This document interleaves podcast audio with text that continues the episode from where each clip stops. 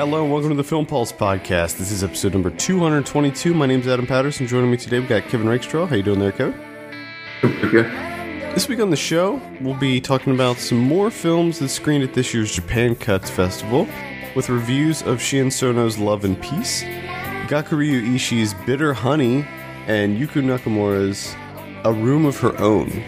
We'll also be talking about some other stuff we've been watching on the watch list, movie predictions, new on video on demand, Blu-ray releases. Let's uh I don't have any news this week. No so no, I was thinking we could just dive dive right into these Japan cuts. We could do some deep cuts here. Let's do it. I always want to see Japanese cuts for some reason. Yeah, Japan cuts just seems really awkward to me. it does. Uh, my my first instinct is to also just say Japan Japanese cuts. Hmm, I don't know. Uh, I was thinking we could just start with Love and Peace. It's just, oh, we're just going straight to the Sono. Yeah, because that's just the first one that I mentioned. It's the first one I have up on my screen here. So, this is directed by Sion Sono. I have a synopsis here. A man who once dreamed of becoming a punk rocker is working as a low salaryman at a musical instrument parts company. He's secretly in love with his colleague. One day, he finds a little turtle on the rooftop, naming it Picadon. Hmm. It's a little. I like how they're like he finds a little turtle on the rooftop. Doesn't he buy it? He buys it. Yeah, he buys it. It's, It's like a turtle. There's a turtle salesman, Yeah. a little turtle salesman on the roof, where I guess is where they have their lunch. mm-hmm. Seems like the roof rooftop lunch area, and he's just like, "Oh, I'm gonna buy a turtle. This turtle's my friend now." And then he plays with that turtle for like five hours, and then and then flushes it down the goddamn toilet like an idiot. yeah, just because he fucking takes it to work, and like he's picked on const- like, mercilessly. He is a ridiculous character in the beginning of his film. Like I, he's he's like constantly on the verge of shitting himself for some reason. hmm And crying. Yeah, and for whatever reason, he that like doesn't get that like checked out. Like he doesn't go to a doctor for it because the, there's no way you should be in that much, you know, abdominal pain that much distress. for, for like 24. Yeah, he's like he's crying. I think because he's going to shit himself. I don't know. He's uh, just- with all that being said, you would think like once you got this turtle and you grew really attached to it, maybe taking it to work is not a good idea because you know that they're gonna give some you point shit in for time. it. Yeah, at some point in time, like you can't keep a turtle under wraps every day, day in, day out. Someone's going to find out about this turtle, and then they're going to let you fucking have it. And it happened the first day. yeah, I mean, how did he not foresee that happening? And it just, it seems kind of odd that he just jumped straight to flushing it I down the know. toilet. Like, just keep it at home from there on out. yeah. Just leave and take it home. Don't. And then just be like, you know what? Not bringing it into work anymore. Probably not a good idea. Hmm. So he flushes it down the toilet, and it ends up in uh, this sort of island of misfit toys scenario where it's a bunch of discarded toys and pets and things, but they can all talk and they're all Mhm. alive hmm because a, a seemingly homeless man who is clearly an alcoholic uh, feed, feeds them candy that allows them to talk. And he attempts to feed the turtle this talking candy, but he feeds it wishing candy instead.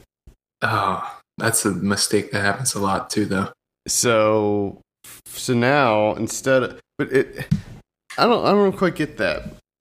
So it's like the the the owner, his wishes start to come true. Is it the turtle granting the wishes, or is it the turtle who wishes for his owner to be successful? Yeah, I never quite understood that either. And how how is it? Because this turtle has a shit life from beginning to end of this movie.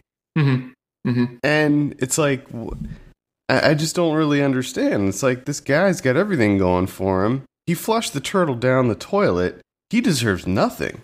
Yeah, that's what it. I don't know who whose dreams are coming true here. Well, obviously it's his, but like you said, is it? Is the turtle getting something out of this? Yeah, is it the tur Like the turtle has become like a genie now, where he's able to make wishes come true. And for some reason, every time he grants a wish, he grows like exponentially and he gets bigger. Yeah, which it, apparently is, there's a huge downside to.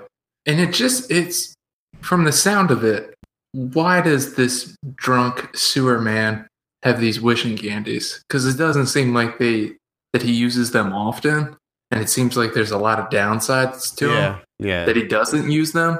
So why does he keep making them? Like, stop making them, sewer man. well, when when his identity is revealed at the end, that Which that kind, of of that kind of explains some of this stuff. It's kind of funny too. But by the time, I do like to think of. it is funny to think of him as a drunk, yeah, drunk sewer man. yeah. At the end, uh, by that point, I was uh, when when when his identity re- was revealed, I was already so tuned out. I was like, all right, Alright, Well, but yeah, let's let's let, let's actually like start getting into this movie a little bit more. You know, criticizing it because I felt the exact same way. It is there's really not a whole lot going on with this film, and a lot of it is extremely familiar. Number one, like the whole the the, the owner, like his wishes coming true. It follows the normal Mhm. trajectory of like he starts out where the, he's a misfit and he's in love with this girl, and then he starts being successful, and he fucking pushes everyone off to the side, and it becomes an egomaniac. Like we haven't seen that how many times Yeah, before. yeah. It's essentially like every behind the music VH1 special ever. And you say you have that's like half of it, and then the other half is the turtle being down in the sewer, where, like you said, it's like the island of misfit toys, where it's just there's not a whole lot going on down no, there. it's it's it's uh, they don't really.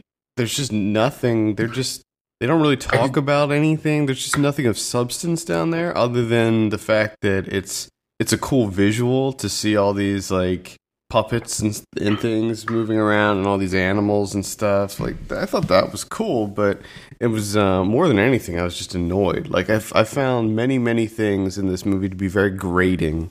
Um, well, it's they spend so much time down there, but you're right. There's like there's no su- it doesn't really add anything to the film. We keep spending all this time with these talking toys.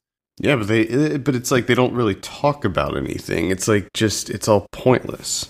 No, they just keep reiterating the same Yeah, things. they- some of Like, them want to leave, some of them want to stay. What, what, am I going to leave, or are we going to stay, or what's going on here? Yeah, So, like- and Sulky just hates everybody. Yeah, it's like I just don't give a shit. I just don't really care. And then it gets kind of interesting where Picadon kind of escapes, Mm-hmm.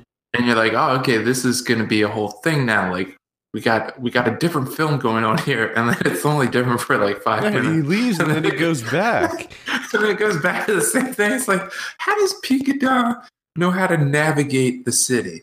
Like he's a turtle. How does he? Does he have GPS? Like Ah, how does he get back to? He's magical. He knows.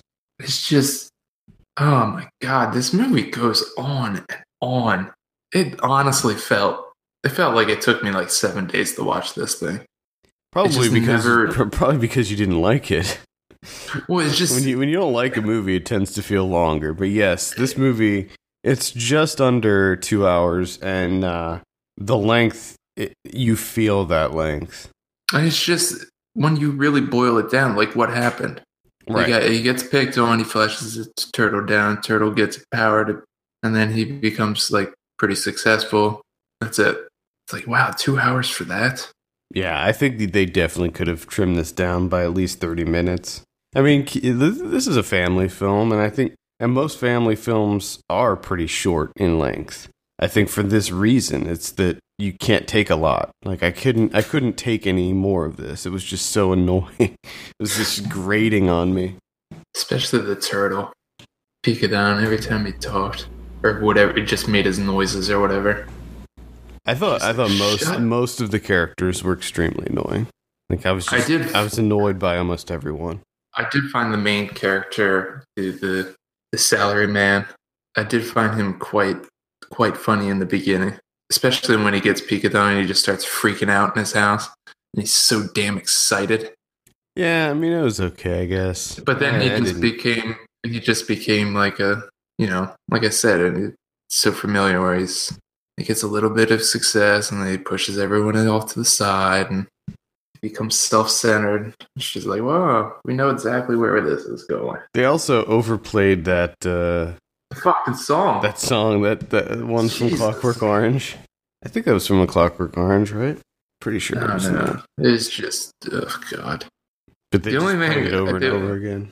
The only thing that I could honestly that I was impressed with was Picadon. Like when he grew, I was like, ah, good work. I, I like Good, yeah, good prop work. I, I liked some of the I liked some of the the prop work and the the effects work. Uh, I thought when Picadon got significantly bigger, it wasn't as good because the first time he grew a little bit, I thought that the modeling and the the puppetry still looked pretty good. But then when he got really big, it didn't look as good. yeah. But uh, for the most part, especially when he was s- small size, because they mixed in using a real turtle and using a fake turtle, and that it was pretty seamless. Like, like I liked the scene when he was f- when he first got flushed and was floating through the sewer. Mhm. Like that was a cool scene. Although for some reason, I don't know if you noticed this, but Sono oddly slowed down one part of it to like slow Yeah. motion for some reason for like four seconds and then sped it back up. And I don't quite know why he did that. He was probably drunk. Probably. But uh, yeah, I mean the, the the puppetry for me was really hit or miss because like it, I don't think it was supposed to look high tech, state of the art, real or anything like. But I I mean, I look kind of some of it looked kind of silly. But I think that this is. I mean, I guess this is a kids movie. I don't even know. I don't, I don't know if this is supposed to be a kids movie or not. Like in some respects, it's a Christmas film. Yeah, but it, and then the thing too is, is when you if you were to kind of like explain what happens in this film to someone, like if you're on the receiving end of it, you're thinking in your head like this sounds ridiculous. Like this sounds just so. I have to see this because it just sounds so off the wall. But actually watching this thing, it's, it's so unbelievably boring. It's it's funny because uh, there's a lot of Japanese films that are like family friendly or or more geared towards younger viewers, and I feel the same way. Like Jellyfish Eyes, I felt the, that way. Assassination Classroom, I felt that way, and it was just like I, I don't know. Maybe I just am not that into the lighter Japanese comedy family Yeah. movies. I think they're just not for me because I don't. I I just, just- don't just find not- them. I don't find them particularly fun. It felt like a. It felt like an anime to me in a lot of ways, yeah, where everybody was very exaggerated and animated throughout. It's just how how do you have something so off the wall and and just render it completely uninteresting I don't know. I don't know. and just familiar too, which is just I mean that's kind of a feat to have a movie about a guy buying a rooftop turtle Who grants Yeah. him wishes? who grants him wishes and lives with other talking animals and toys and makes him a mega superstar pop artist and then just continues to grow in si- size and then it just it all feels really familiar like how did you do that that's kind of impressive Yeah, yeah. I did notice there was a there was a little Suicide Circle Easter egg in there. One of the songs that they sang was one of the songs from uh, Suicide Circle. oh was it Yeah, the the pop the pop group that was in Suicide Circle. You know, the girls. yeah Uh, I can't remember their name, but one of the songs that they sing, uh, Revolution Q or whatever. Is that what their name? Yeah They they sang it in this. So I thought that was interesting. Nice little Easter egg. But yeah, that's pretty much it. I I can't really uh I can't really recommend Love and Peace. no me either All right. Let's go ahead and give this thing a score. Kevin, what are you gonna give Love and Peace? uh four I'm gonna give it a four and a half. Uh so let's move on. Which one do you want to talk about next? It's your call. I picked the first one, you can pick the second one. Let's let's keep it with the ridiculousness and go with bitter honey Oh god. Oh, bitter honey. Because instead of a instead of a turtle, we'll move into We'll the move area into of goldfish. goldfish. Yeah, so okay. Bitter Honey, directed by Gakuryu Ishii. Uh, this I have a synopsis here. Akako is a red goldfish able to change into a girl. she possesses a pure and sensuous side. She lives with an old male writer whom she calls Oji-sama. One day, the ghost of Yuriko T- Tamura appears. She is a woman the writer knew in the past. Uh, I bet you have so many questions about this movie. I, I think I still have questions about this movie. so bad. It, this, the main reason I picked this one is because of reading the synopsis. Just like she's a red goldfish able to change into a girl, and I was like, so. Uh, I would like to see what you do with that. Uh, all right. Well, Kevin, what'd you think of Bitter Honey? I don't know fucking clue. I don't know what this is. Uh, I was just I was so perplexed the entire time. It's so bizarre. Um because I can't figure out like what like what he's trying to say with goldfish. I think it, I think the the goldfish was like his muse, and I, Yeah. I think it was about this. It was so the writer he's an he's an old man. He's nearing the end of his life. He is kind of looking back at his life. He, he's he's scared of dying. He wants to hold on to his youth, and it's just him kind of uh, trying to deal with getting old. And at first, this movie kind of reminded me of a Woody Allen film, like the just the the premise, the music, everything. It had this kind of light Woody Allen vibe to it for me. It, it changes It later on, but if It's kind of all over the place. it is, yeah, especially like when the ghost appears and the whole uh the mating the mating thing. well, all, oh man, because yeah, I, and I was kind of thinking that too. I was like, okay, he, you know, this is clearly she's a muse, and that's kind of what what he's commenting on, I guess.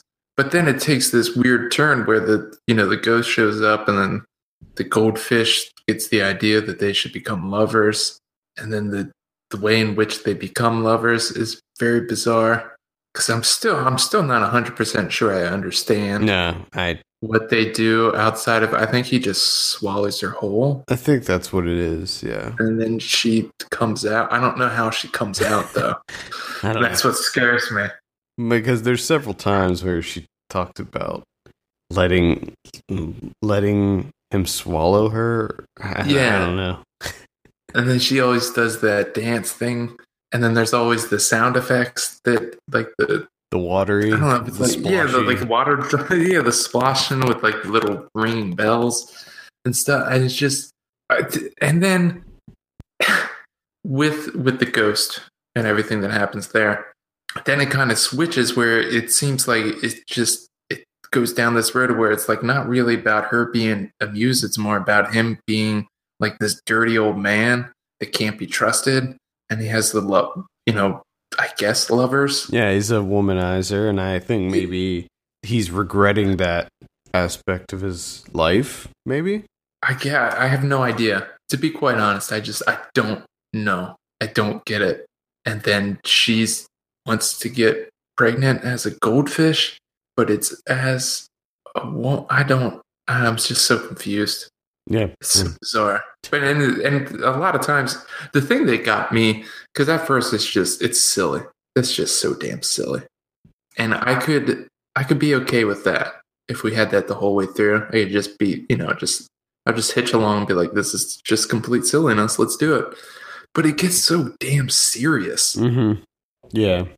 like extremely serious. And I'm like, she's a fucking goldfish. What? I don't understand what we're doing. Yeah, uh, it's a bizarre little movie. I think um, it it takes place in the past, which is something I didn't even figure out until much much later in the, in the movie.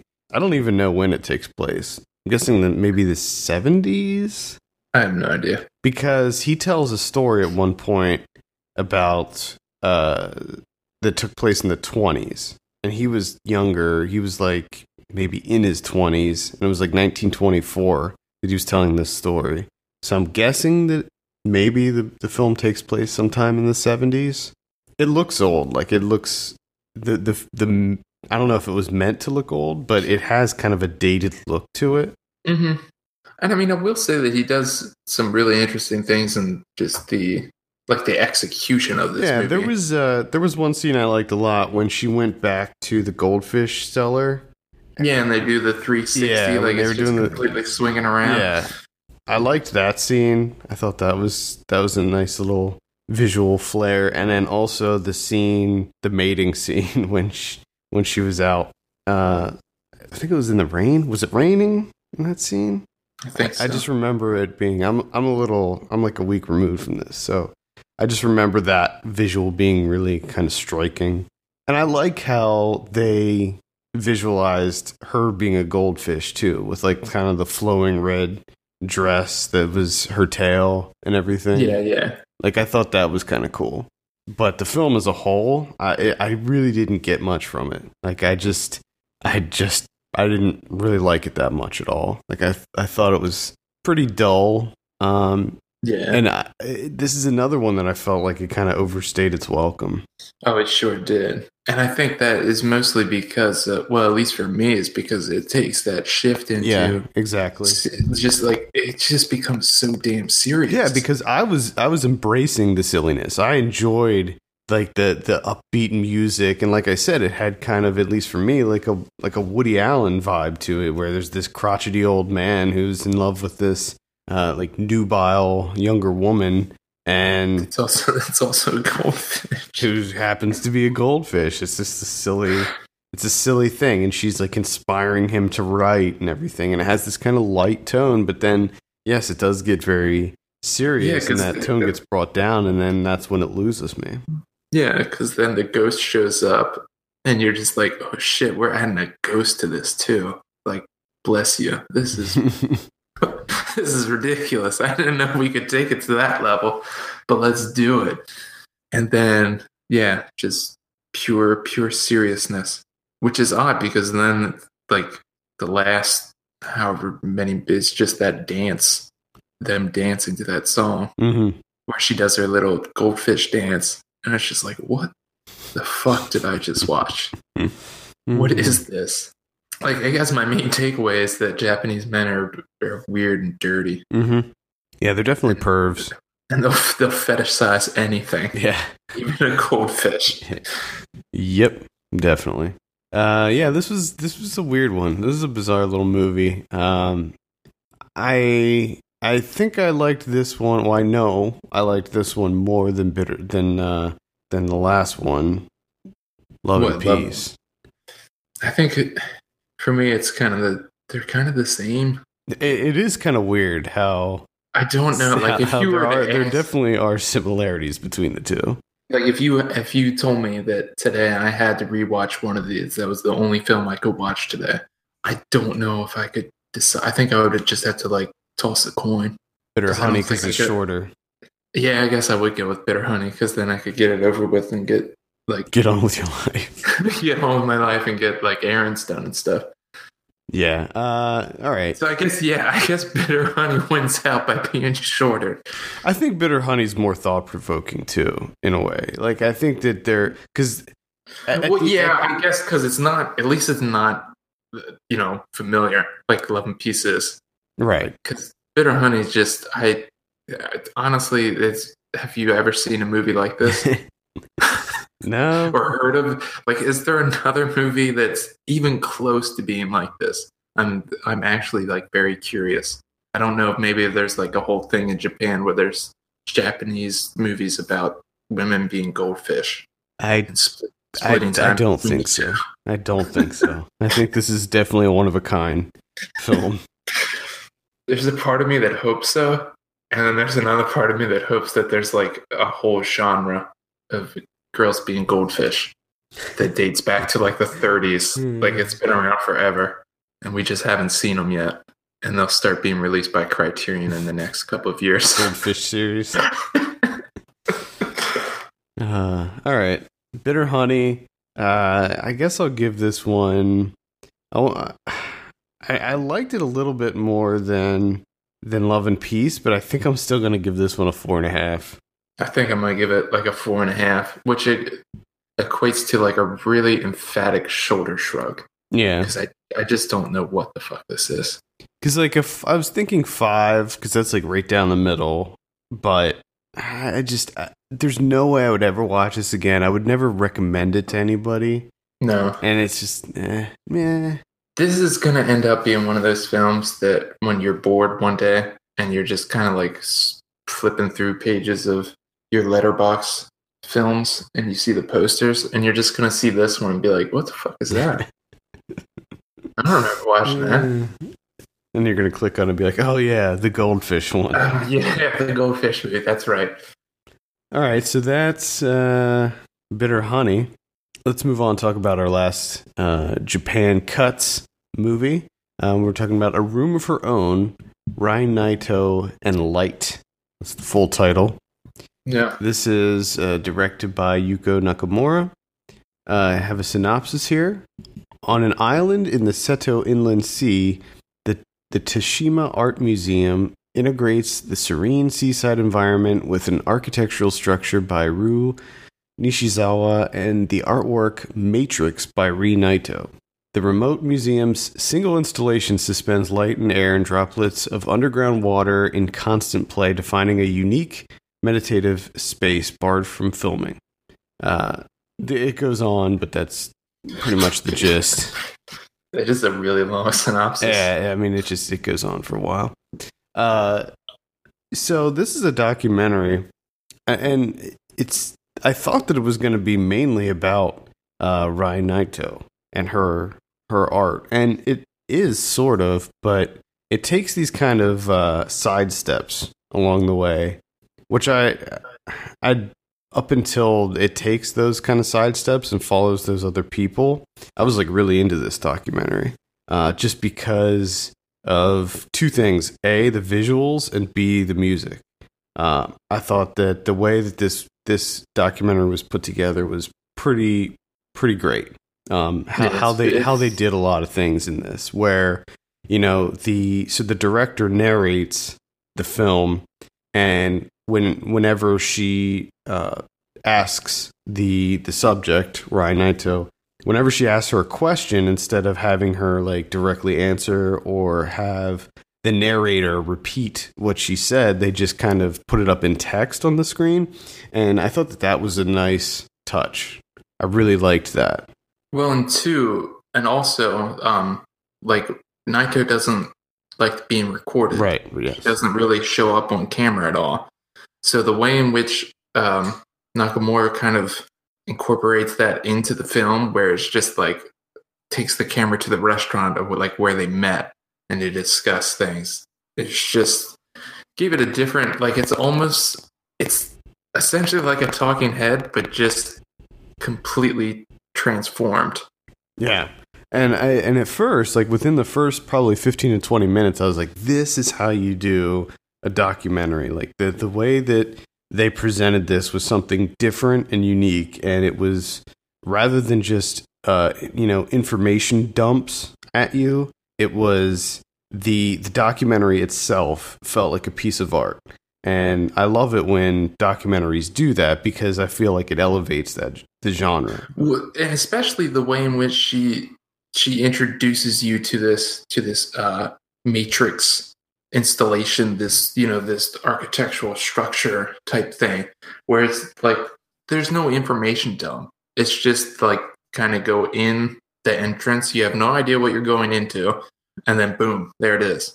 So you get to experience it like you actually just you know you go there Right. and you walk into the place and when you just see it you're like what the hell Yeah. like this is amazing Well, the, the funny thing is, that you don't get a sense at the beginning. You don't get a sense of scale of how No. big it is, and then eventually, you they kind of pull back, and there's like a wide shot, and you see how big it is, and you're just like, "Whoa, holy crap!" Like, well, yeah It's and there's no really like the, she doesn't like you, like you said there's no information dumps she doesn't give you that much information she doesn't give you context like the only way she really gives it to you is she's just kind of utilizing the space as you're meant to is this like meditation type place where she just does that with the camera So you just kind of learn more about it as the film goes on, just by her filming it. You know, like because at first I didn't understand the water droplets. Yeah, I was like, I, I yeah, should- I was a little confused by that too. I was like, where are they coming from? Like, what's Yeah, it's just I mean, you're initially you're just struck with well, that looks fantastic. Like that just looks awesome. yeah, I really want to be there and see that in person I because I have a feeling that would like that would transfix me for like an entire day. I think I could watch that for 24 hours. Well, considering the museum is just that one exhibit, I think uh, that's what they're counting on.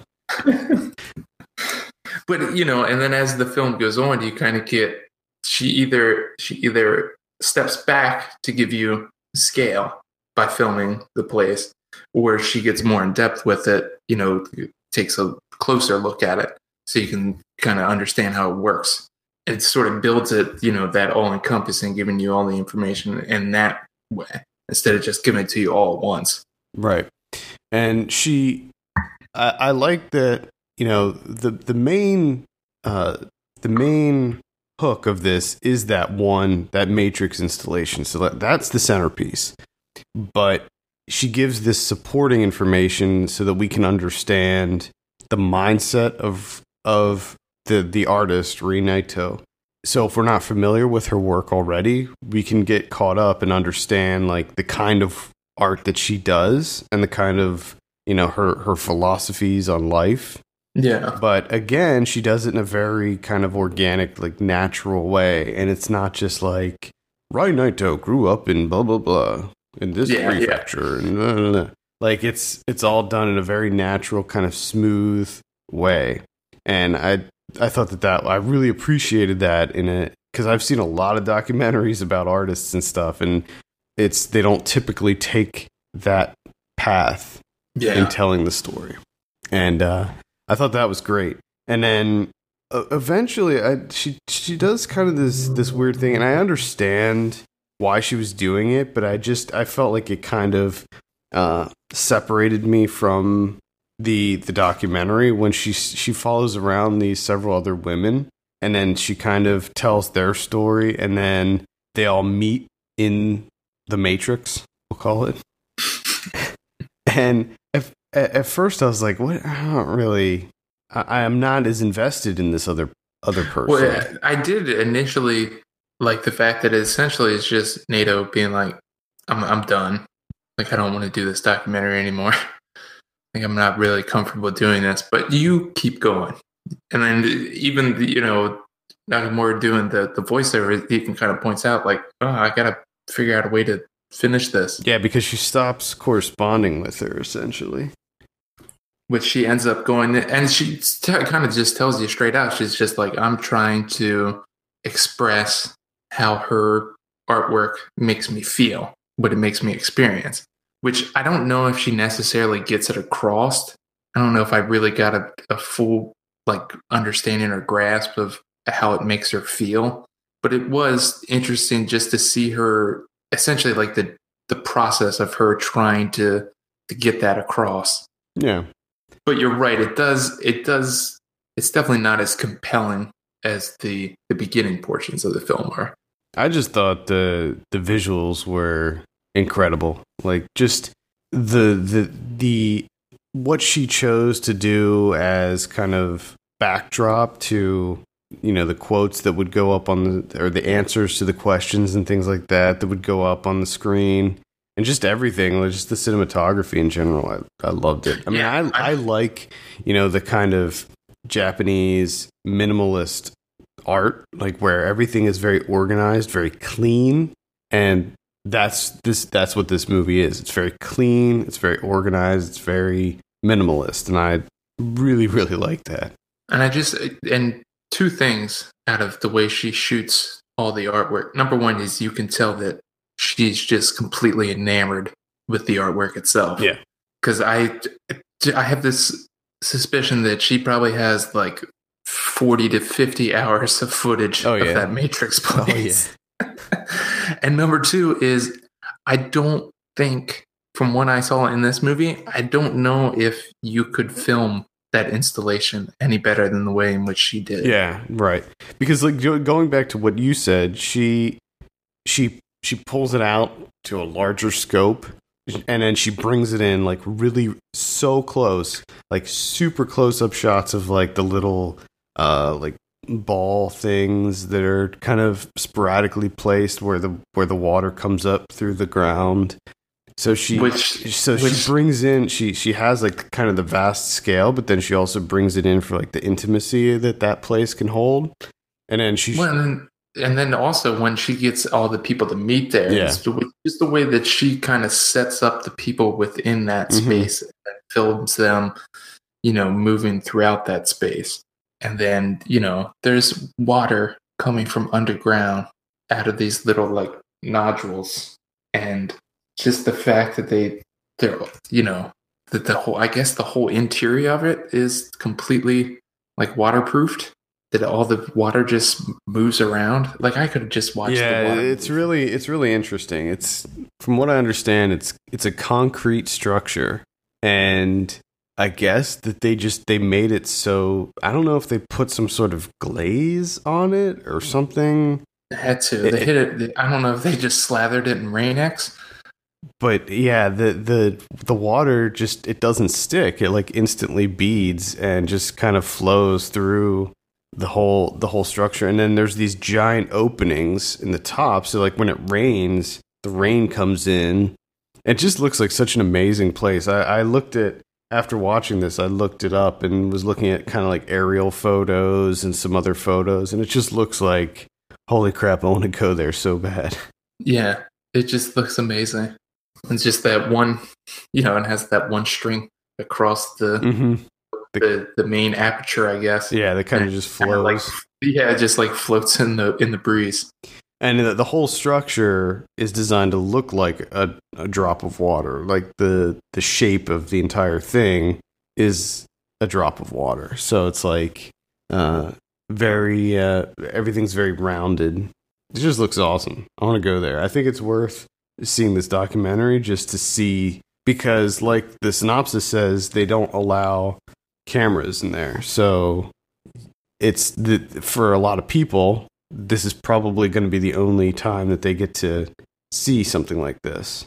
Yeah, because from what i understand it's like really hard to even get there. Like you have to take a take a ferry out to it and and then drive for a while just to get there because it's like really out in the middle of nowhere on an, on this tiny island and then the island has like a thousand people that live there Hmm.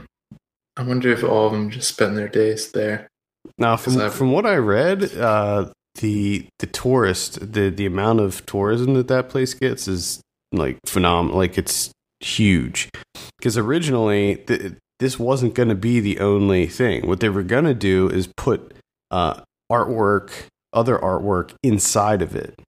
Hmm. So, like the structure itself was going to be the museum, and then within that structure, they were going to have additional art from different Yeah. artists. But after uh, they went in and saw, you know, what it was, they were like, "We're just going to leave it like this," Don't ruin it. Yeah. because I, I think it would it would definitely take away from the architecture itself if you had like canvas paintings, you know, plastered on yeah. the on the sides. It just wouldn't. No, because the emptiness is That's part of it. into it. Yeah, that's what the emptiness and the water. and and that that was that's a big thing with it too is the acoustics of the place and how like the the large openings in the roof allow for kind of the nature sounds to come in and everything i think it seems like it it would be a really kind of calming experience Oh my god, yes. It was just common to watch it on, you know, through my computer screen. Which I don't think is, you know, its intended presentation. But even when, when you, you know, reduce it down to that, to that shitty presentation, it's still quite powerful. Yeah. Uh, that being said, uh, the the amount of footage that was just in this one installation far outweighed pretty much anything else in the movie. So it's like if you're not enamored with this one installation, you're gonna have a tough time with this movie because that's Yeah. that's the, like I said, that's the centerpiece. That's the main draw. Is that Yeah. one that one thing. And huge portions of the movie just are footage of that one thing. So if you're looking for kind of a comprehensive documentary about this artist, um, it's this isn't going to be it. I mean, they they give the broad strokes about you know where she came from and her life and the type of art that she does, like the little. I want to buy one of those little people so bad. I know. Uh, but um, you know, they talk about some of her previous uh, installations and things that she did, but the main focus is this is this one. Yeah. I wish they would have, and I understand that this is mainly about uh, Rei Naito, but I wish they would have talked about the architect a little bit more because I feel like he's as big, if not a bigger part of that specific piece. Yeah.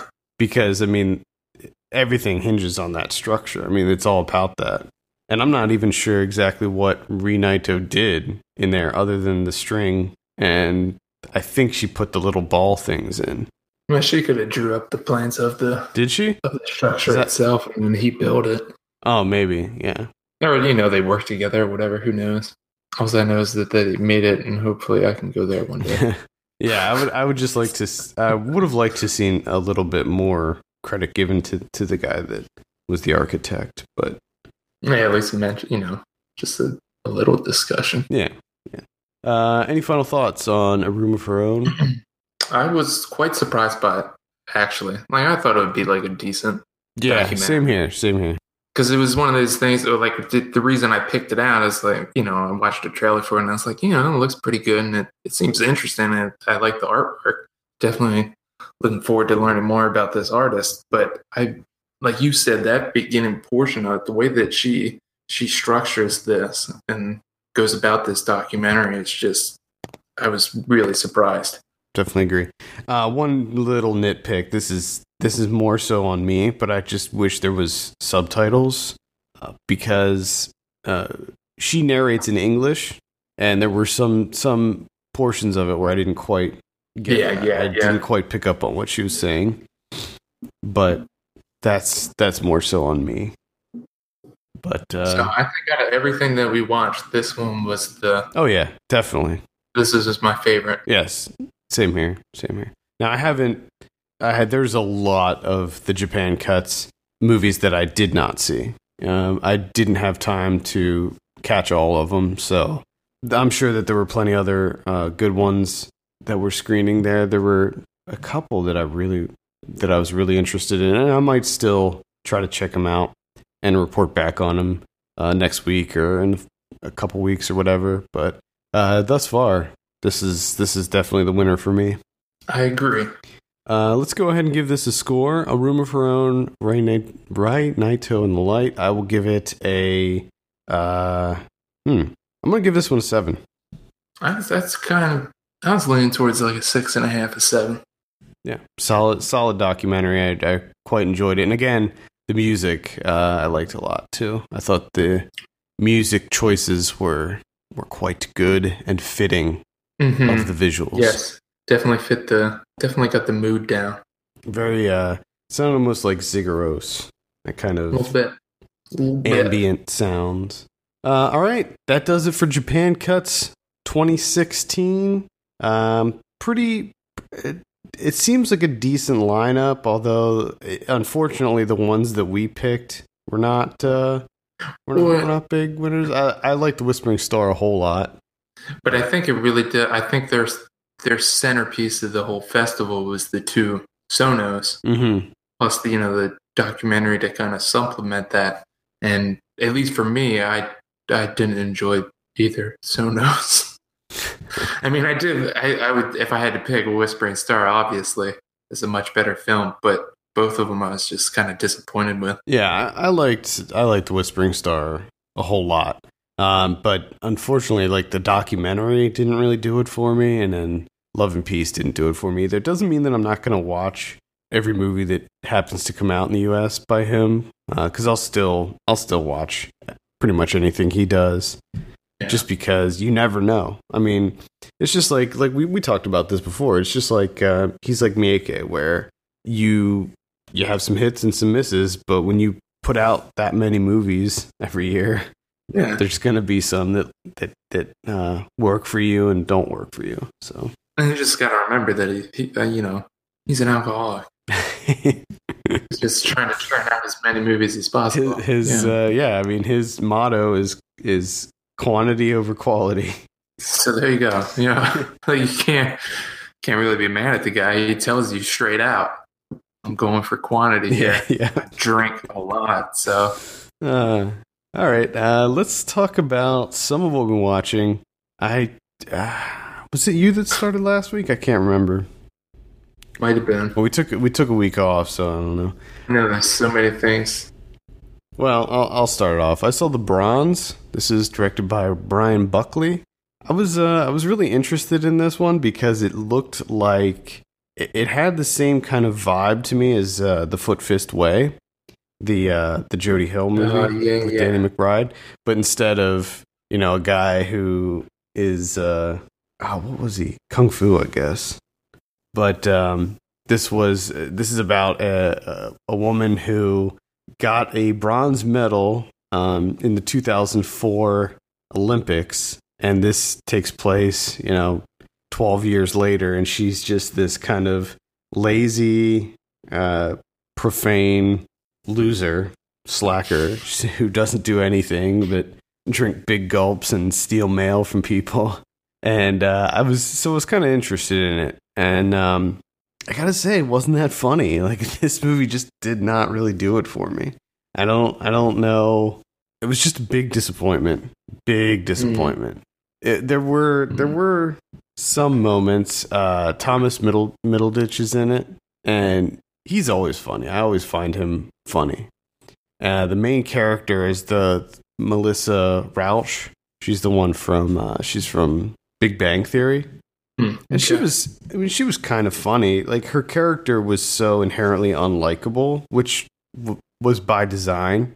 Um, that at first it was kind of endearing to see this, uh, you know, gymnast who was had such a filthy mouth and was like such a horrible human being. Uh, that was kind of funny, but uh, the shtick wore off pretty quickly Yeah.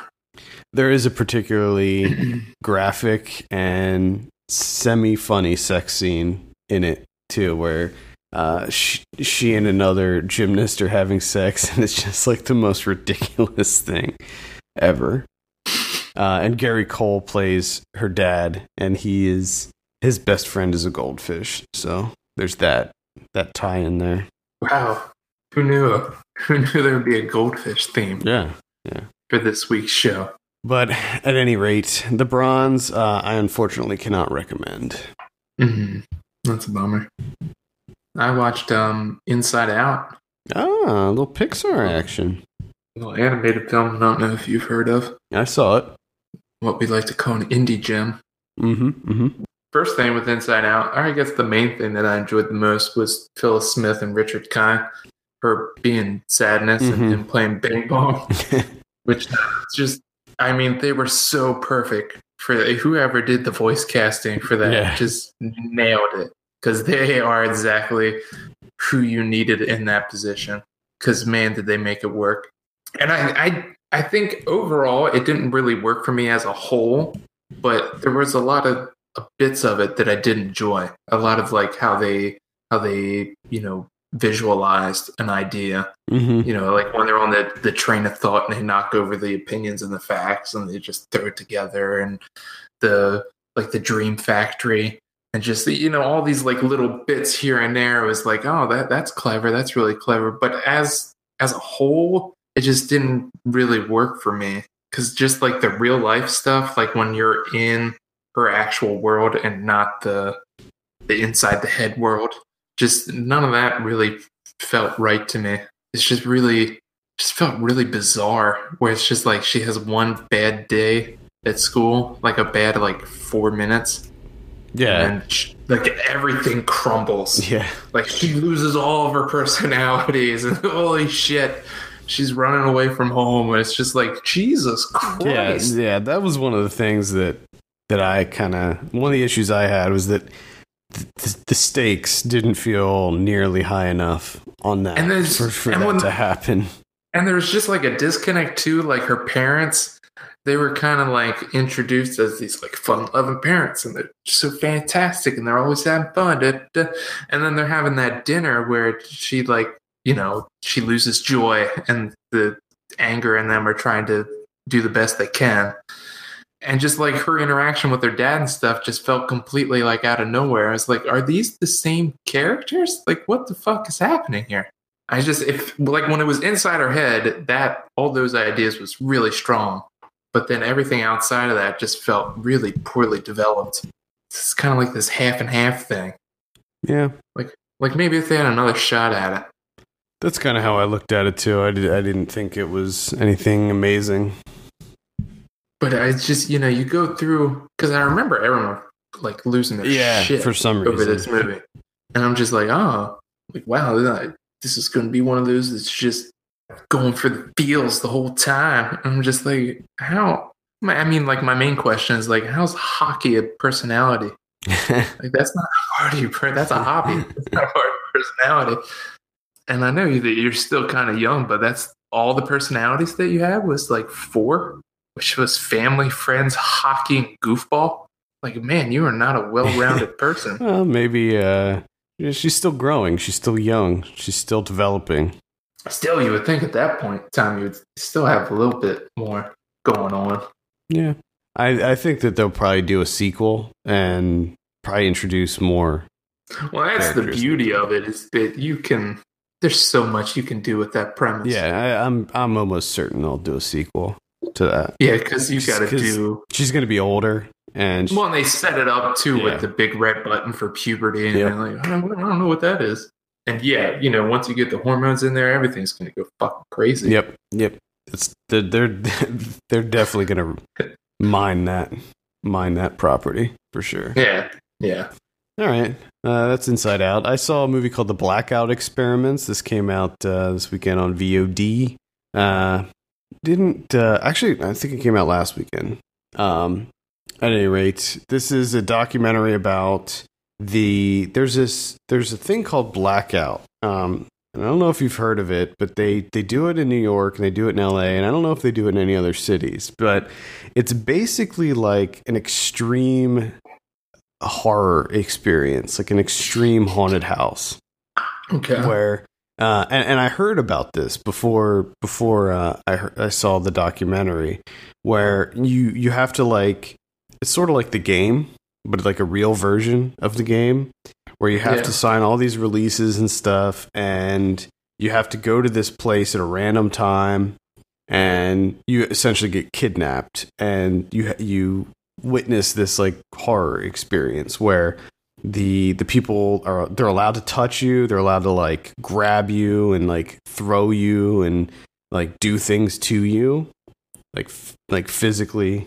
uh like strangle you bags over your head. And like it's all designed to be this kind of like extreme horror experience.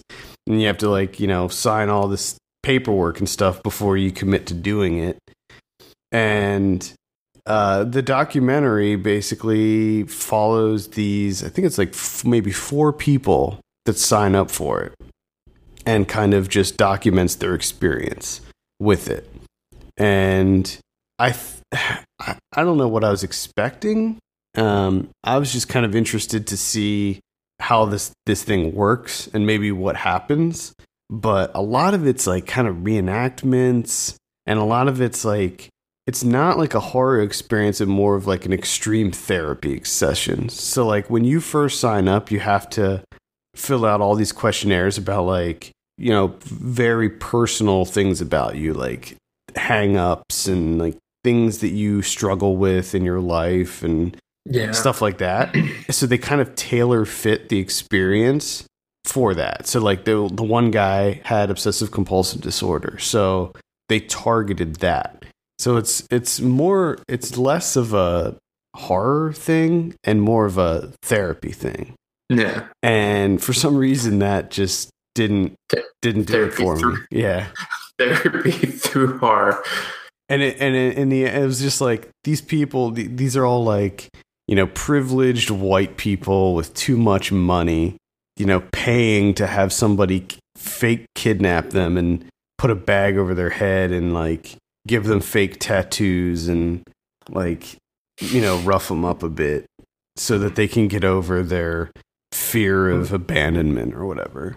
Mm, And it just uh I don't know, it just didn't do it for me.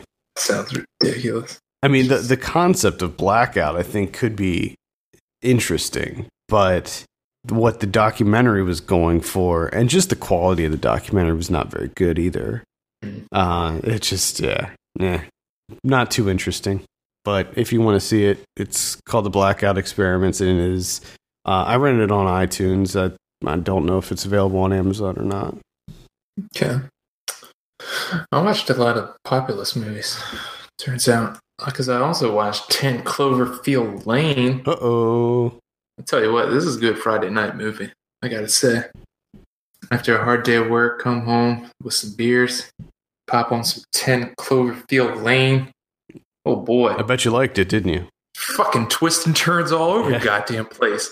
I mean, a lot of them were pretty telegraphed, but either way, I, There's I- there are some genuine surprises in that. there- yeah, there are, and I gotta say that I was pretty impressed with the, especially towards the end, like I the the commitment to just to keep you know upping it and turning it into something else was pretty. I appreciated that. I gotta say.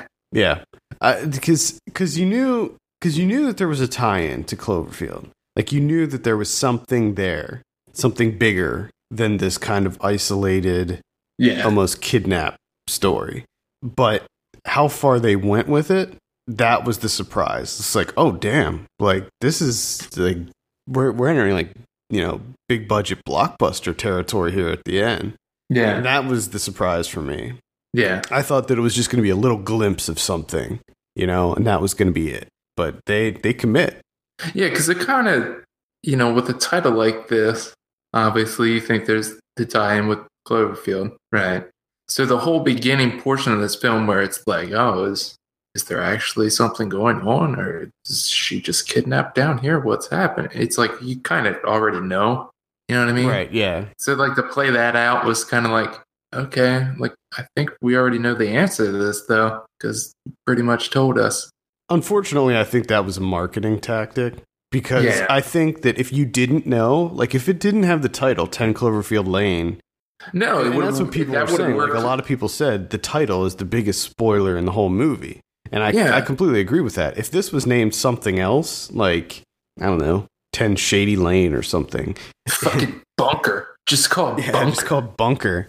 Like you would you would have no idea. So when that when that finale hits, you just be you you'd be like jaw drop. Yeah. You know, it'd be like, holy crap, what is going because on the, here? because the beginning portion of it is it it does kind of throw even though you know the answer i'm trying to think of you know like if you didn't have that information going into it that would play out really well there would be a shit ton of tension with him her being there you know chained up and what is the relationship between goodman's character and gallagher you know gallagher's character you know what the hell's going on there and how does she play into this you Mhm. know what what are they planning that type of thing that would all work out so well Right. but you're right you know the spoiler the thing you just you know Yeah, you know that there is something out there. And that that's unfortunate because there was actually a large portion of the movie was her trying to figure out if there was something out there or not because of the whole what was it, a goat or something that was tied up outside?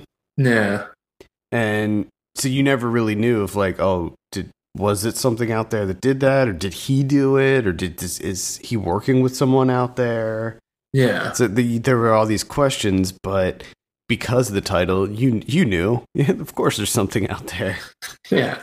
And it's just you know some of the stuff you just had to kind of you know suspend belief. Because like when they start doing their whole like gathering supplies within the bunker to create their little you know their costumes and stuff. I'm just thinking like this bunker's not that fucking big. Right, yeah, like yeah. how are you doing that? Like you're making a shit ton of noise. Right right. He knows all movements. Come on. It's a bit ridiculous. But there are some genuine uh, surprises that I, do, I was not expecting. I wasn't expecting the thing with john gallagher jr no i'm gonna see no, what it didn't- was but I didn't I didn't see that coming at all. That was a surprise. There's going to be um I don't know if you're are you familiar with escape rooms? Have you heard of a, the whole escape room thing? Um, no, I don't think so, so. what what escape rooms are is they're basically um things set up where a group of people, like a group of your friends, go to it and you're you're locked in a room and you have to try to figure out a way to get out. And they're setting up an escape room that's based on 10 Cloverfield Lane. So they're recreating the bunker. Yeah. And so you and your friends have to go in, you get locked in, and you have to figure out a way to escape the bunker. What? It's just It sounds awesome. It sounds like a lot of fun. I don't. Know. People are weird, man. Escape rooms are cool as shit. This just that does not sound fun to me. You have to like work together to like solve the so, like solve the puzzles and try to find like the combination to get out of the room or the key or whatever it may be. It's like a game.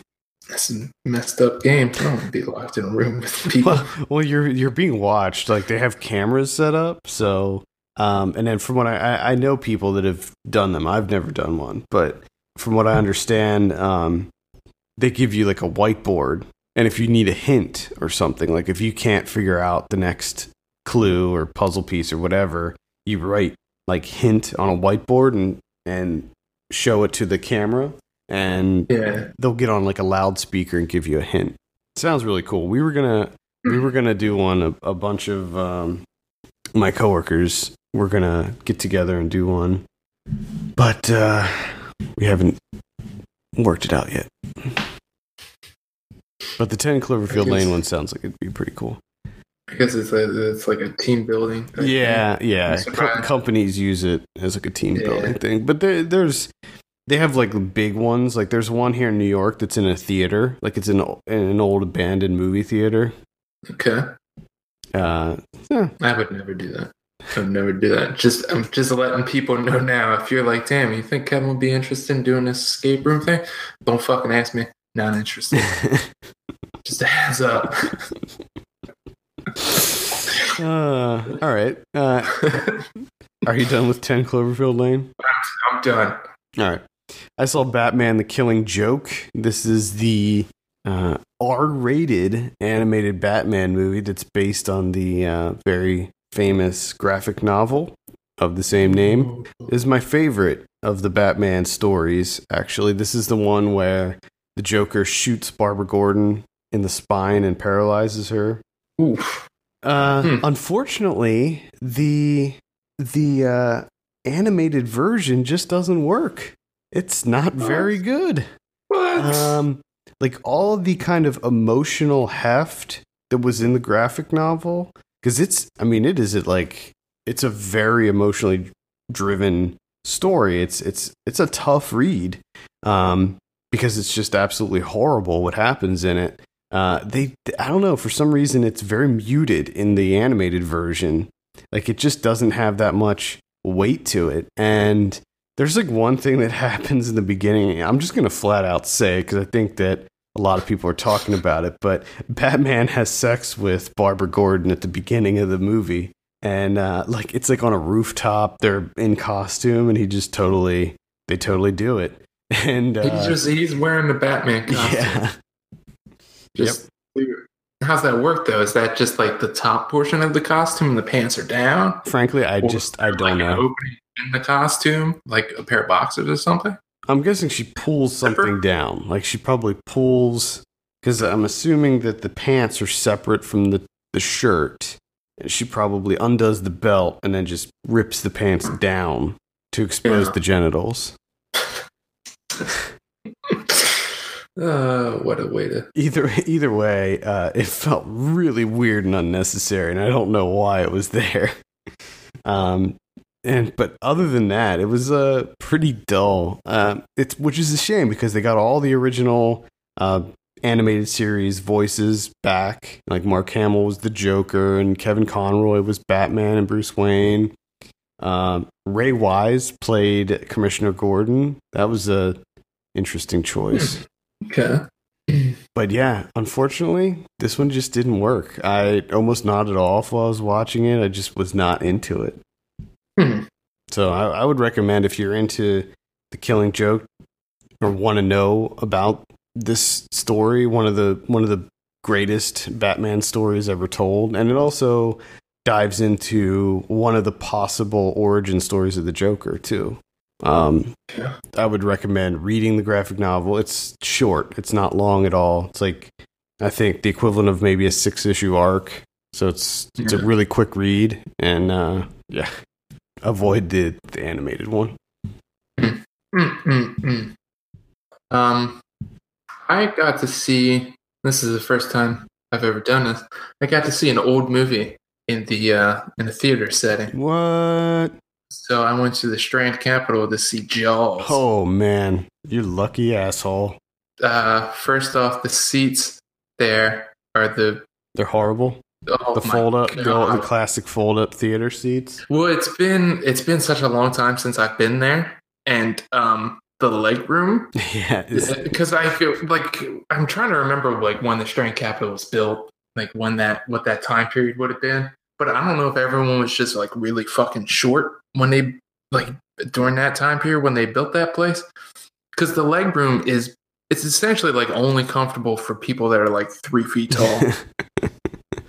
Because there is no room Yeah. for your legs you- whatsoever. the knee, the knees are up against the the Oh my God. back of the. like I couldn't even. There's not enough, and I'm not fucking kidding. I'm not exaggerating or anything. There wasn't enough room that I could even put my feet flat in front of me and sit. Like it was, it was impossible. Like my feet were too big. Like that's how much leg room we're talking here. So, but it was cool. You know, you had the whole like they had the guy playing the organ before the show, and there, and he was like playing the Jaws thing, the theme and everything. He's doing the soundtrack, and then you know the the organ goes down into the floor and it comes on and everyone's it was like a packed house and everyone was having fun um it was really it was it was really fun you know to see and it's been it's such a long time since i've seen jaws so a lot of it was kind of like seeing it for the first time Mhm. like i know the i know the like broad strokes of it you know like the big scenes like when they would come up i'm like oh yeah i remember how this plays out okay All things that But make everything- Jaws amazing, though. yeah, but like everything in between all that kind of stuff, I pretty much had forgotten about. And it was fun to like this time around to put a lot of attention on the mayor because of the Ghostbusters joke of how, you know, never compare me to the mayor of Jaws. So I was really I was really locked in on how he handled every situation. And now I understand Andy Garcia, like why he was so he was uh. so pissed off about being compared to him as it made a lot more sense this time around and i gotta say like the effects work for 1975 pretty great, weren't they? holy shit Yeah. they still hold up man. They do. And i gotta say i forgot that one of the victims is a small kid Yeah, because when that happened i was like i don't remember a kid getting eaten yeah. And that movie is rated PG. yeah just like what the fuck And and the the other thing that surprised me rewatching this, I when I got the uh I don't know if I don't know which anniversary it was, but I got the Blu-ray where it was remastered. Was the amount of blood? Like I forgot about the amount of blood in this movie. Yeah. this is a lot of blood. But you also the the thing that you can definitely see the the change in block, blockbusters then and blockbusters now, where there in all actuality in Jaws, there's not a lot happening. Oh no, a lot of it was setup. A lot of it was character yeah. development. It's just almost an entire setup for the main showdown, and then that main showdown just takes forever, but in a good way. Right. Like they really draw out this the suspense Yeah. and the tension and everything. You're never really quite sure how it's going to go. I mean, it's just completely different. Yep. But now it's just like action, action, action, action. Destroy as many buildings as fucking possible. It's funny though because Jaws is what started the summer blockbuster. I mean, that's that's one of the films that started that whole trend. And it was like as time went on, it was like they stripped out like just the just certain scenes of those movies and like extended them for two and a half hours and it's like yeah. it's like they took out all the good stuff, all the the stuff that made it a good film, like the character development and like just the town itself, you know, like the whole the the the Amity thing. It just it felt like a real town. I mean, it Yeah. it was like I think he used like a lot of locals and stuff when filming that, but it just uh, should. Well, it's just also fun too because like I root for the shark in this movie because I have this like thing about people that get like attacked by sharks. Like I don't feel bad for it, so I'm just like get them sure. And it's just so ridiculous the way that they like that's like this kind of fucked up sharks. Like it gave sharks a reputation, and it's like they're not like this fucked up sharks for a long time because people are like, oh, this is how sharks are. yeah yeah yeah. It's like poor, poor fucking sharks, man. What I'm wondering is because this movie came out before we were born, so I'm wondering if before Jaws, if like what it was like before Jaws, were people I just don't. I don't think. No, I just don't think people really even knew anything about sharks. They're just kind of that like, oh, be. sharks are. Man, you don't fuck with sharks. Yeah, that could be. That could be. But now, like this movie comes along, it's like sharks are just crazy. They go into shallow water and they just start fucking eating everything. And they're and they're enormous too. and they're fucking geniuses. Like they will toy with you for days. it's like it's Uh. a psychopathic shark. I love Jaws. I'm gonna have to see if uh, they're gonna be doing any screenings of that. Well, this and this is like around here at least, and I'm sure it's a, like a lot of places. Like they're always playing Jaws. Like this has to be like one of the biggest. I know. I guess you would call it a repertory Yeah, type thing. Like they're always playing Jaws. Like every week, this Jaws is playing somewhere around here. I think uh, I think Rocky Horror probably still has a beat, but Oh yeah, that's true. That's true. that one I don't think any any day of the week you want to go see Rocky Horror, you can see it. Find somewhere showing it. Remember they used to play that in Dallastown. Like every every week they'd play that in, at, at the Dallas Theater. Yeah, that was the only thing that kept the Dallas theater open. Uh, all right. Because who knew Dallastown had that many Rocky? I know it's weird, isn't it? Because I went one time. I don't know why. I don't know how, why I was even there or who I went with. But I just remember I was so confused by it. Because it was fucking packed. Yeah. And everyone was doing a thing, you know, where they're The yelling out stuff. and the bread. Yeah. and- I was yeah. just like, I had no idea what it was. I didn't understand any of it. Yeah, it's a it's a bizarre thing. I, one of my friends, uh, Adam, who you know is he's really into going to Rocky. Like he dresses up and everything. Like he, I don't know why he he got the Rocky Horror bug, but I don't. I'm not. I'm not a big fan. I don't like the movie, and I think that's just that's that's the barrier of entry for me is that I just don't like the movie. yeah. Uh, the only other movie that I saw was uh, called Lace Crater, directed by Harrison Atkins. This is Okay. uh, stars Lindsay Burdge. Uh, Joe Swanberg's in there for a scene. All right. Uh, basically, it's about a group of friends that they go to one of their parents' houses in the, the Hamptons for a weekend, and the Lindsay Burdge's character decides that she wants to stay in the coach house, which is separate from the main house, and she gets drunk one night and does some what I would assume is MDMA, smokes some smokes some weed, so she's a little little messed up. She goes mm-hmm. in, and I guess she went through a pretty bad breakup recently, and so she's a little vulnerable. And she ends up meeting a ghost, and she has a long conversation with this ghost. His name's Michael, and then she ends up having sex. She's, she has ghost sex, and a couple days later, she's not feeling well. She's been sick, and she goes to the doctor, and they run some tests, and they say, "Well, you have an STD." And she's not, and they're, they're not sure what kind of STD it is yet. Like, Oh shit! It's some unknown ghost STD. yes, it is. It is a ghost STD. Mm. So it's sort of a comedy, but it's also sort of this kind of s- psychological horror because it kind of messes with her mind. Like she starts seeing things and really weird stuff starts to happen and starts to affect her her behavior. And then then it kind of turns into this body horror thing because she s- starts waking up covered in ooze like ectoplasm and she starts vomiting this like black stuff and then this black stuff starts coming out of her vagina area and it's just uh, it's no good. It's no bueno. Now is it is it like uh is it what was that contracted? Contracted, movie? yeah. Where So- she's just like, oh, black stuff, whatever. Yeah, Just so- going about it. Yeah, the interesting thing about this one is that this is a lot like Contracted, whereas like Contracted, it was she had sex with a zombie, and in this one she has sex with a ghost.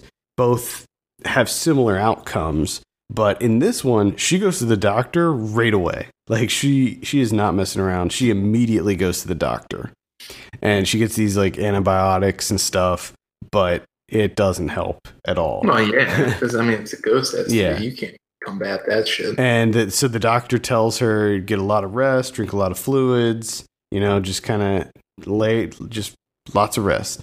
And she she does that, but it Yeah. doesn't help. Yeah, all. hell no, it's a disease from another dimension. Yeah. Come on, So rest ain't gonna help that shit.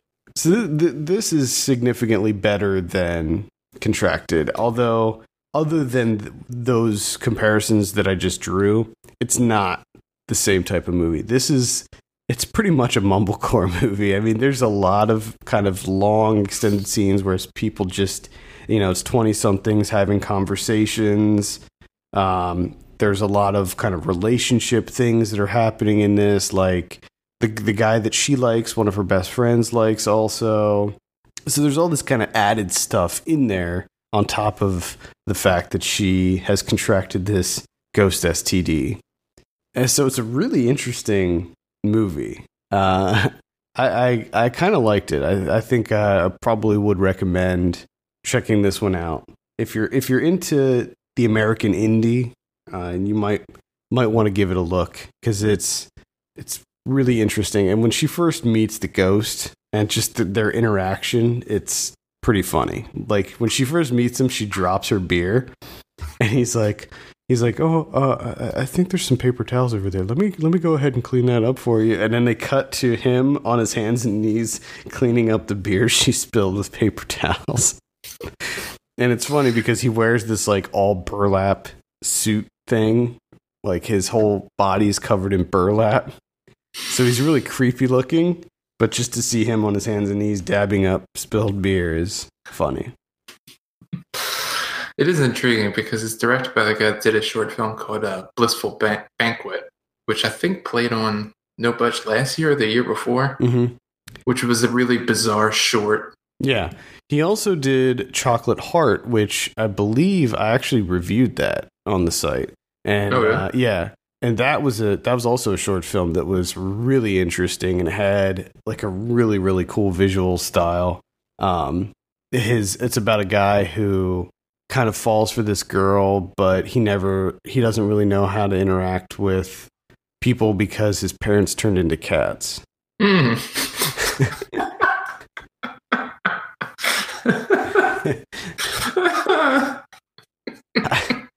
Yeah, if uh I don't know I don't know if chocolate heart cuz I I reviewed it for a festival, but um if it's available on like Vimeo or something, I would recommend it's only like 7 minutes long.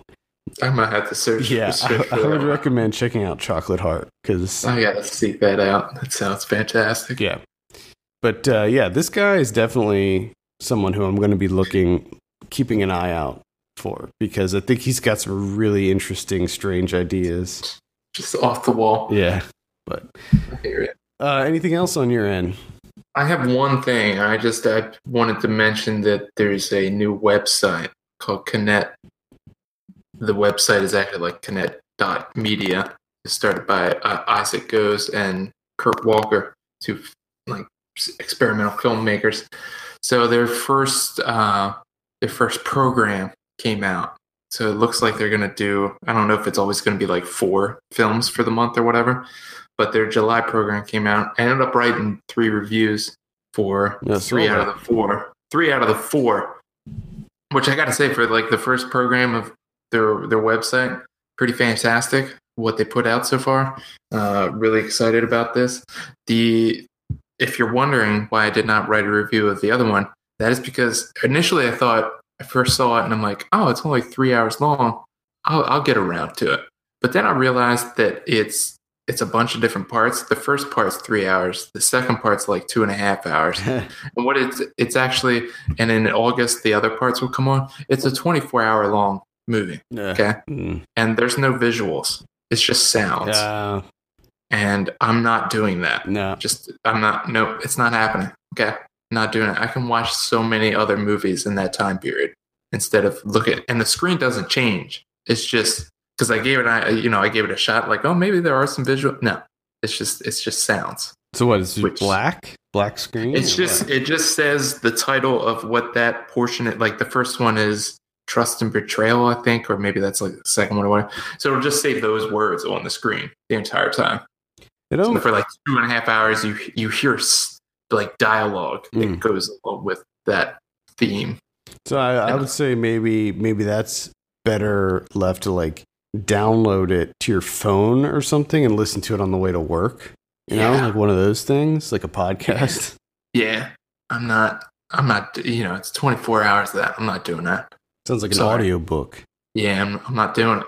But the other three, the other three, and I got uh out of those three, Ocean Falls, which uh they're all you know, one was like 35 minutes, 25 minutes, and Ocean Falls I think was like 13 minutes. And uh, I thought that Ocean Falls was the best of the bunch. So I would I would definitely suggest checking that out that website if you're into experimental cinema. And what's it called? Kinet? Kinet? Yeah, K I N E T. Kinet dot Dot. media? Yes. Okay. Yeah, check check that out. Uh, um, I'll I'll uh, keep an eye out for those as well. Uh, all right, let's talk about some predictions. So we took the week off last week, so uh, we'll go over last week's, and then I'll just kind of read off some of the uh, the scores from from the movies that came out this week. Uh, Ice Age Collision Course, you said sixty, I said fifty-eight. Actual twelve. Yikes! Mm.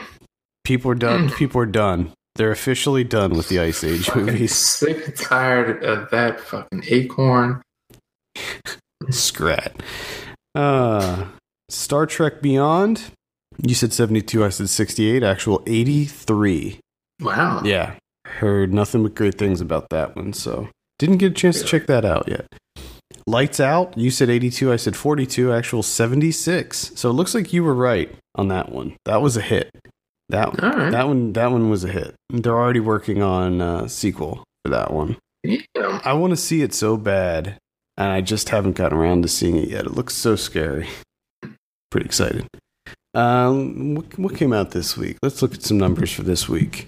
Jason Bourne uh, got a 56%. Bad Moms got a 63%. Nerve, which came out on Wednesday for some reason, got a 56%. We have a review for that up on the site, as well as Bad Moms. Uh, uh, I should also mention that we do have a review for Lace Crater up. One of our new writers, Ken. Can that lace crater actually. Yeah, Ken. Ken did a review for Lace Crater. I think he gave it a six and a half or a six, something like that. What do you give it? Oh, of course, I don't have it up on my screen. Blake gave uh, Blake gave Bad Moms a seven. Uh, Ken gave Lace Crater a seven, and then Blake gave Nerve a six. Mm. Next week we have Suicide Squad. It's a biggie. Oh god, thank God. I'm so sick of hearing about this fucking movie. I'm pretty excited to see it. Uh, I hope. I I really really hope that it's good. I think it's gonna be garbage. I just it just looks so fucking nauseating. I'm gonna say 68 on that. I'm gonna say f- 52. All right. We also have Nine Lives. Is this about cats? This be a cat movie. It's Shit, it is a cat movie. Oh, are you fucking kidding me? it is a movie about Kevin Spacey turning into a cat. Wait, is he plays Kevin Spacey and he turns into a cat? No, I mean he Uh, he plays like a I don't know like a that'd be great if it was like a being John Malkovich type thing. Oh, no, Kevin that- that would Spacey, be- the actor. now see that would be amazing, but no, I think And then he tries to make it as a fucking cat actor. See that right there? That's a better movie. uh It's such a better movie. I think he plays like some kind of Wall Street guy or something or some some It says he's a daredevil billionaire. I don't know what that means. Uh, okay, well. uh, this one looks absolutely atrocious. What are you thinking on it? wow. zero. It can't get anything higher than a zero, can it? uh, I'm gonna say t- I'm gonna say ten. It just it looks so terrible. It just reminds me of that uh, a talking cat movie, uh, which I which I have yet to give Ryan to watch. Maybe I will this week You have to. because it's oh Because perfect. nine lives, That's perfect. You have to do it. Just give him nine lives too. Give him both. it's a double feature. Uh, God, that's amazing. Yeah. Uh, limited release next week. Actually, I don't know if this is getting a wide release or not because it got all it got all messed up. But the Little Prince comes out now. Yeah, what what happened there? Because I remember that this kept getting pushed back, Yeah. pushed back. This is coming out on Netflix. Yeah, it had distribution. I can't remember who was putting it out, but then they dropped it like a week before it was supposed to hit theaters. They dropped it. Now I don't understand. I've seen this movie and it's fantastic. Like I don't, I just don't get it. Um, but it's a great, it's a great little family film, and I definitely recommend it. Uh, it has a ninety-five percent as of now on Rotten Tomatoes. So, uh, it looks so. It looks good. yeah, it, it's great. It's it's really good. I don't know why they dropped it, but uh, Little Men comes out. That's the new Iris Sachs uh, movie with Greg Kinnear. Uh, looks okay. A family family drama. Uh, let's see what else. Amateur Night, starring Jason Biggs. I'm gonna go ahead and say no. Uh, Hard no on that one. a movie called Sunchoke that I'm slightly interested in. Uh, the Mind's Eye. This is a new one from the uh, the director that did. Um, oh shit! What was that movie that came out? That was like a low budget version of The Thing. Uh, the director's name's Joe Begos. This one, this one looks interesting. I'm I'm into this one. It's it's definitely got that kind of '80s throwback horror vibe to it. Um, Almost Human, I believe, was the name of the the last one he did. I wasn't a huge fan of that one, but I liked I liked the idea behind it. Um, what else do we have? Uh, that's pretty much it. Did you mention Little Men? Yeah, I just said that the Irish Sox Okay. one. Okay. Sorry. Jeez. So yeah, I'm still reading up on Nine Lives, dude. Sorry. Eh, This cat is using markers. Cat can even use markers, dude. what a genius cat. Fucking. This cat's got an IQ of Kevin Spacey. An IQ of Kevin Spacey. Oh, that's amazing. I don't know if that's a good or bad thing because he decided to be in a movie called Nine Yeah, I, Lives. know. I don't know about that. So I don't know if you had to choose between an IQ of Kevin Spacey or, or a regular cat's IQ. which one would you pick? Because I think like I'd probably go with the cat because then I wouldn't make career decisions like Nine Lives. Yep. Yep. True story. Uh, n- on VOD next week, on Tuesday, August 2nd, we have Can We Take a Joke? That's a documentary about comedy, stand up comedy, and how serious people are when it comes to doing stand up about taboos and politically incorrect stuff. Um, Sunchoke. And then Friday, August 5th, we have The Mind's Eye, Five Nights in Maine, and The Dwarvenaut which I think is a documentary about a cosplayer or something like that. Mm. And yeah, I don't not so sure about that one. Next week on Blu-ray, this is for August 2nd. We got Puerto Ricans in Paris. Nah, not uh not going to recommend that one. Oh, thanks. Uh Viral, which is a found footage horror film from the I think it's also from the guys that did yeah, it's from Henry Joost and Ariel Schulman, the guys who did Catfish, and they also did Mm. that Nerve movie that just came out. Oh, okay. Yeah. Uh, Lazer Team, that's the Rooster Teeth comedy that uh, looked pretty bad. Saving Mr. Wu, uh, Meet the Blacks, that's the one with Mike Epps. Uh, what else? That's pretty much it. Keanu comes out. I'll, I'll check that one out because I didn't get a chance to see that in theaters. Yeah. Uh, Batman the Killing Joke, Manhattan Night, that one with Adrien Brody that just kind of appeared and then disappeared. like most Adrien Yeah. Brody projects. Yeah, whatever, whatever. What happened to him, man? He He fell off. everyone re- everyone realized that he's an asshole and he's annoying as shit, and they're just like, you know what? Let's stop working with this guy. Yeah, I guess. Uh, the Lobster comes out. I definitely recommend that one. The Bronze, Bite, which I don't recommend, and uh, that's uh, pretty much it. What do we have uh, as far as Criterion's next week?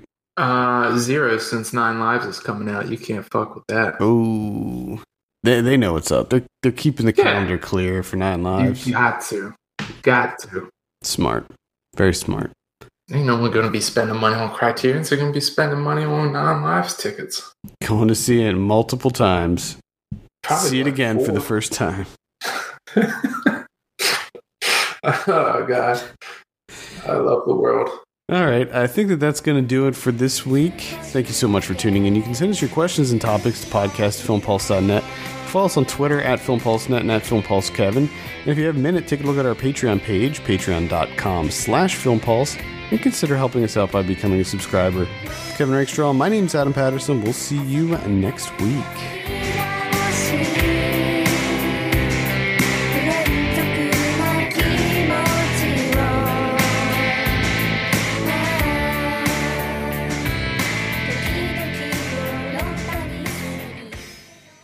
See, you're thinking that it's done, that we can continue, but that garage door has to go down. Come back down. It's got to come back down. She's got to pull the car out, hit that button. and then the whole house will shake like Jesus Christ.